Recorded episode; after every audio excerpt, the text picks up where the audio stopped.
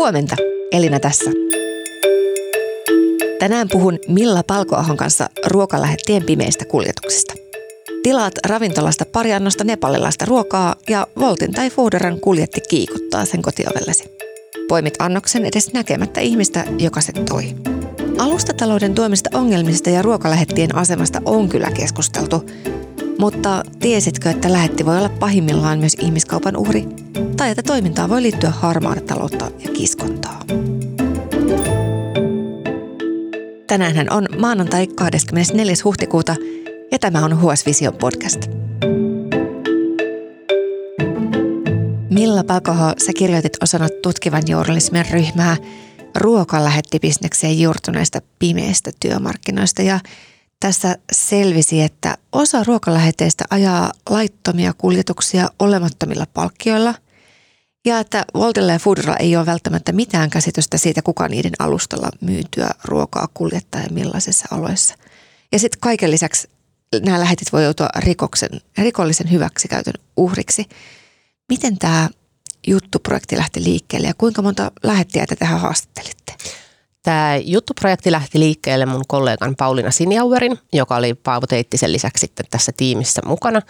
Niin hän oli saanut vinkin ja niin kuin usein se vinkki on vähän niin sanotusti mähmänen, eli oli tullut viesti irakkilaiselta maahanmuuttajamieheltä, joka kulkeutui Pauliinalle asti, että siellä on ihmisiä, jotka ajaa paperittomina. Siihen liittyy sekä, nyt mä sen verran äkkiä tähän alkuun selostan, että se on sekä pimeää siinä mielessä, että – saattaa olla, että Volt ei tiedä, kenen tunnuksilla ajetaan tai kuka siellä tunnuksella oikeasti ajaa. Ja sitten se on tietenkin pimeätä myös siinä mielessä, että ajaja saattaa olla paperiton ja ilman työssä, työnteko-oikeutta tai maassalolupaa. Ja sitten me lähdettiin etsimään tähän hyvin manuaalisin keinoin lähette, lähteitä ja lähettejä, eli jaettiin flyereita kaduilla Volt-kuljettajille – sen lisäksi me liityttiin tämmöisten Volti ja Foodora-lähettien Facebook-ryhmiin, jossa ne jakaa ja etsii myös vuokraajia ja semmoisia, joilta voi vuokrata sen tunnuksen. Ja sitä kautta haettiin ja yhteensä 30 taitaa olla meidän lopullinen lukema suunnilleen, keiden kanssa juteltiin. Kiinnostavaa jalkatyötä. Tota, en, en olekaan kokeillut tätä flyerien jakamista tutkivassa journalismissa, mutta tässä viikonloppuna ilmestyneessä artikkelissa te sitten kerrotte että siellä ruokalähettien Facebook-ryhmissä käydään kauppaa näiden Voltin ja Fooduran lähettitileistä. Miten tämä homma toimii ja millaisia ongelmia siihen liittyy? No lähettitileissä siinä on tunnukset on henkilökohtaisia. Niitä voi käyttää kuitenkin esimerkiksi usealla puhelimella yhtä aikaa tällä hetkellä. Siellä Foodoralla automaattinen oletus on ikään kuin automaatioina henkilöllä, jolla se tunnus on, on oikeus käyttää alihankkia tai käyt, antaa eteenpäin sitä tunnustaan jonkun toisen käyttöön, kun taas Voltilla, jos sen haluaa tehdä luvallisesti, niin täytyy tehdä siihen semmoinen sijaistamislomake niin täyttää. Sen vie pari-kolme päivää sen käsittely. Kuitenkin osa haluaa tehdä sitä niin kuin epävirallisesti niin, että se palkkiot maksetaan yhä sille lähettitilin oikealle haltijalle – Siihen on yleensä ollut kolme syytä. Ensimmäinen on se, että halutaan välttää veroja kokonaisuudessaan, eli tota, on esimerkiksi ihmisiä, jotka päivisin ajaa bussia tai tekee jotain muuta työtä ja ne ei halua, että veroprosentti nousee. Tai ei haluta, että tuet menee, eli ei näy tuloja ollenkaan ja vastaavasti voi nostaa esimerkiksi toimeentulotukea. Ja sitten kolmas ryhmä on tämä ehkä kaikista heikoimmassa asemassa olevat, eli paperittomat, joilla ei ole Suomessa työnteko-oikeutta tai maassaolo-oikeutta. Eli kun näitä lähettitilejä kaupataan, niin sitten se ruokaa kuskaa oikeasti joku ihan muu tyyppi kuin joku aivan toinen ja siitä yleensä ottaa sitten sen lähettitilin oikea omistaja välistä. Siellä tileillä tai siellä Facebook-ryhmässä käydään myös ihan semmoista avointa kauppaa, ikään kuin hintaneuvotteluja, että ne on semmoista niinku jako voi olla 20-80 tai sitten siellä on pahimmillaan ollut 50-50 ja sitten niissä meidän niin kuin äärimmäisissä tapauksissa, jotka on ollut poliisitutkinnassa, niin se on ollut käytännössä katsoen niin kuin muutama prosentti, mitä niistä omista palkkioista on sitten tullut tälle oikeasti työtä tekevälle. No poliisi on siis kiinnittänyt huomiota tähän ilmiöön jo muutaman vuoden ajan ja, ja niin kuin nämä poliisipartiot liikennevalvonnan yhteydessä on törmänneet kuskeihin, jotka on olleet maassa ilman oleskelulupaa tai työlupaa ja näitä tapauksia on siis päätynyt tutkintaan. Ja vakavin tiedossa oleva rikostutkinta on ollut vireillä Itä-Uudellamaalla. Siellä on tällainen keissi, jossa Vantaalta toimiva yritys toi Suomeen kaksi nepalilaista työskentelemään ruokalähettinen. Millainen tapaus tämä on? No, meillä on itse asiassa tästä varmaan kaikista vähiten tietoa, koska se on menossa syyttäjälle vasta tässä muutaman viikon sisään toivottavasti. E, mutta sen verran tiedetään, että se on kahden vuoden ajan jatkunut ja siinä on epäiltynä, nämä tekijät on sekä nepalilainen että pakistanilainen ainakin. Usein näihin liittyy se, että nämä hyväksikäyttäjät on maanmiehiä, eli siellä rekrytoidaan Dubaista tai sitten tässä tapauksessa käsittääkseni Nepalista. Eli ihan sieltä omista kotimaista, myös puolalaiset on rekrytoineet Puolasta. Ja tarkkaan en tiedä, mutta on niin kuin se, missä tällä hetkellä se epäilty rikosnimike on ihmiskauppa. Näissä muissa se on ollut usein kiskonnan tapainen työsyrjintä. Millaisia nämä muut teidän tutkimat tapaukset oli?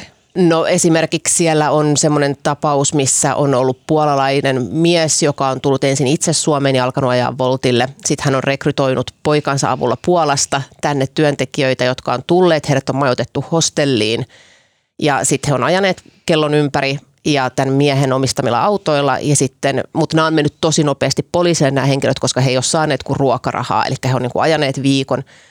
Ja sitten tämä mies on sanonut, että heille ei voi maksaa palkkio, koska siitä pitää vähentää majoitus ja polttoainekulut ja auton käyttökulut ja muut, joten heille ei ole niin kuin jäänyt mitään saatavia. Nämä oli aika lyhyesti, että sitä ei aloitettu sitten pidempää tutkintaa sen takia, että tosiaan todettiin, että ne summat on jäänyt aika pieniksi ja usein näissä tapauksissa käy niin, että ne uhrit ja joskus ne tekijätkin – niin sitten poistuu maasta. No kun te teitte tätä juttua, niin te olitte yhteydessä tietysti myös Volttiin ja Fooderaan ja mitä ne yhtiöt vastasivat?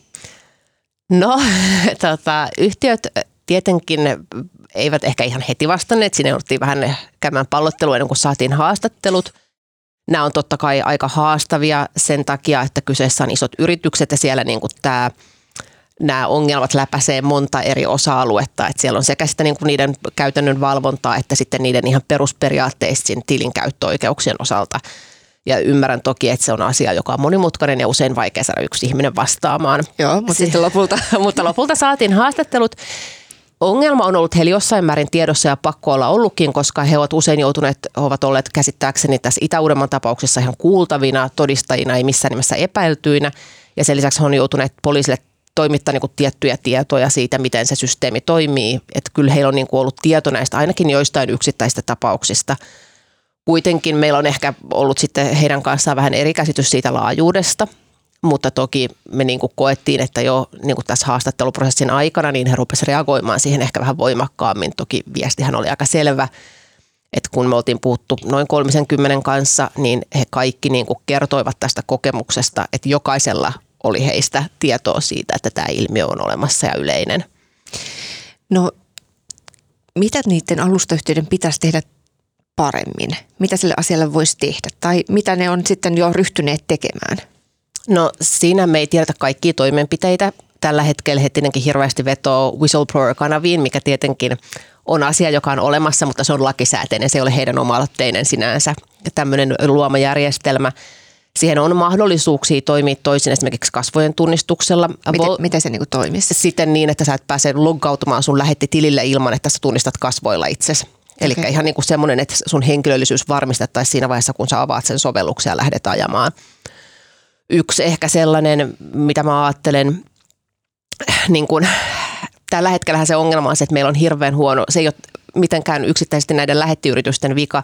Meidän lainsäädäntö vähän laahaa perässä. Se ei oikein tunnista – alustatalouden ominaisuuksia ja se ei tunnista tätä tämmöistä niin kevytyrittäjyyden ja työsuhteisuuden rajaa. Ja siitähän on ollut avin päätös 2021, joka on pitänyt laskenut, että Voltin lähetit ovat työsuhteisia, että heidät rinnastetaan niihin. Ja nythän tämä jumittaa hallinto-oikeudessa.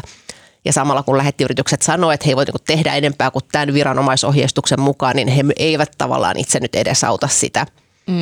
että se rooli selkeytyisi ja siihen saataisiin jonkinnäköisiä pelisääntöjä mä oletan, että myös lähetit itse lähteä ehkä jossain vaiheessa. Siellä on nyt ollut vahvasti niin kuin tyytymättömyyttä. Mä itse olin mukana, kun he osoitti mieltään maaliskuun lopussa tuolla kampissa Volt Marketin edessä. Se tyytymättömyys on tällä hetkellä aika voimakasta. He kokevat, että heidän tulot on laskeneet ja siihen liittyy se, että on tulossa koko ajan lisää kuljettajia. Toisaalta sitten jonot on pitkiä ja se, että kun ne joutuu jonottaa puolikin vuotta tunnuksiaan, niin siinä aikana ne sitten päätyvät vuokraamaan pimeästi – tämä on hirveän monimutkainen ongelma ja musta tuntuu, että siihen ei ole mitään patenttiratkaisua. Ehkä niin kuin pohjimmiltaan me mennään tosi syvälle yhteiskunnan rakenteisiin siinä, että meillä on maahanmuuttajamiehet pääasiassa tässä niin kuin roolissa ja tehtävässä siksi, että heillä ei ole esimerkiksi omaa koulutusta vastaavaa työtään. Niin on tavallaan vaikea syyllistää sitten taas niitä alustayhtiöitä mm. siitä, kun ne kuitenkin on niin kuin ainoa paikka, josta tämä ihmisjoukko voi saada työtä ja saada niin kuin toimeentuloa, jota he aidosti myöskin tarvittavat. Että se, että sinne kuskeiksi jonotetaan, niin sehän kertoo, että sille on kysyntää ja osin se kysyntä on tämän ongelman takana. Mitä nämä kuskit niin kuin itse tästä ajattelee tästä hommasta? No siis tosi monet kuljettajat myös niin kuin oli tyytyväisiä, ei välttämättä siihen hinnoitteluun, mutta he oli kiitollisia, että heillä on mahdollisuus ansaita rahaa. He katsoivat, että on aika selkeä, että sä saat omalla työlläs ja se oma työ konkretisoituu heti palkkioina, että mitä enemmän teet työtä, sitä enemmän sulle maksaa. Siellä jotkut tienaa enemmän kuin minä. Että et niin kuin lähtökohtaisesti e, se ei ole yksiselitteisesti ongelmallinen. Ne ongelmat liittyy siihen, että siellä on, se jättää mahdollisuuden välistävetäjille ja hyväksikäyttäjille hyödyntää sitä systeemiä. Ja se vaatii tilkitsemistä, mutta en mä usko, että me voidaan niin kuin palata ajassa taaksepäin niin, että meiltä puuttuu sitä, että hän on kuitenkin – parhaimmillaan sekä niin kuin ravintoloita ja kauppoja hyödyttävä järjestelmä meitä kuluttajia, että, että mehän niin kuin hyödymme siitä, että ei tarvitse krapulassa itse mennä mäkkäriin, vaan joku tuo sen ruoan kotiovelle ja sitten tämä tosiaan tarjoaa niin kuin työmahdollisuuksia ja ansaintamahdollisuuksia niille, jotka on just tulleet Suomeen ja joille on niin kuin selkeästi hyvin vaikea työllistyä muilla sektoreilla. Vaikea monitahoinen juttu. Mitä sun mielestä kuluttajan pitäisi tästä nyt sitä ajatella? No ehkä ainakaan meidän ei kannattaisi hirveästi vaatia alempia hintoja. On jotenkin ihan selvä, että jos me saadaan kolmella eurolla kuljetus kotiin, niin siinä saat, on riski, että siinä joku, joku ei matchaa niin kuin siinä yhtälössä. Ehkä hyväksyä niin kuin tietyllä tapaa se, että jos me halutaan, että he saa hyvää palkkaa, niin me myös itse joudumme maksamaan siitä. On myöskin tietenkin meidän tehtävä vaatii sitä avoimuutta ehkä myös ihan oman niin kuin kuluttajien meidän tietosuojan takia. Siellä on meidän luottokorttitiedot, siellä on meidän kotiosoite, siellä on niin kuin paljon semmoista aika yksilöitävää tietoa, niin on ihan kiva tietää, kuka näkee nämä tiedot musta. Ja senkin takia jonkinnäköinen parempi tieto siitä, kuka sen ruoan kuljettaa tai minkä tahansa tilauksen on mun mielestä aika tärkeä. Mm, kuulostaa vähän turvallisuuskysymykseltäkin. Kiitos Milla. Kiitoksia. HS Visio on talouteen, politiikkaan ja teknologian keskittyvä sivusto, jonka jutut ilmestyy osana Helsingin Sanomien tilausta. Ne löytyy Hesarin sovelluksesta ja osoitteesta hs.fi. Jos sulla ei ole vielä HSn tilausta, niin sä voit kokeilla sitä kaksi viikkoa ilmaiseksi osoitteesta hs.fi kautta parempaa kuunneltavaa. Äänestäjäkuvasta sekä leikkauksesta vastaa tänään Mikko Peura. Ja mun nimi on Elina Lappalainen. Tämä oli HS Vision aamupodcast. Nähdään huomenna.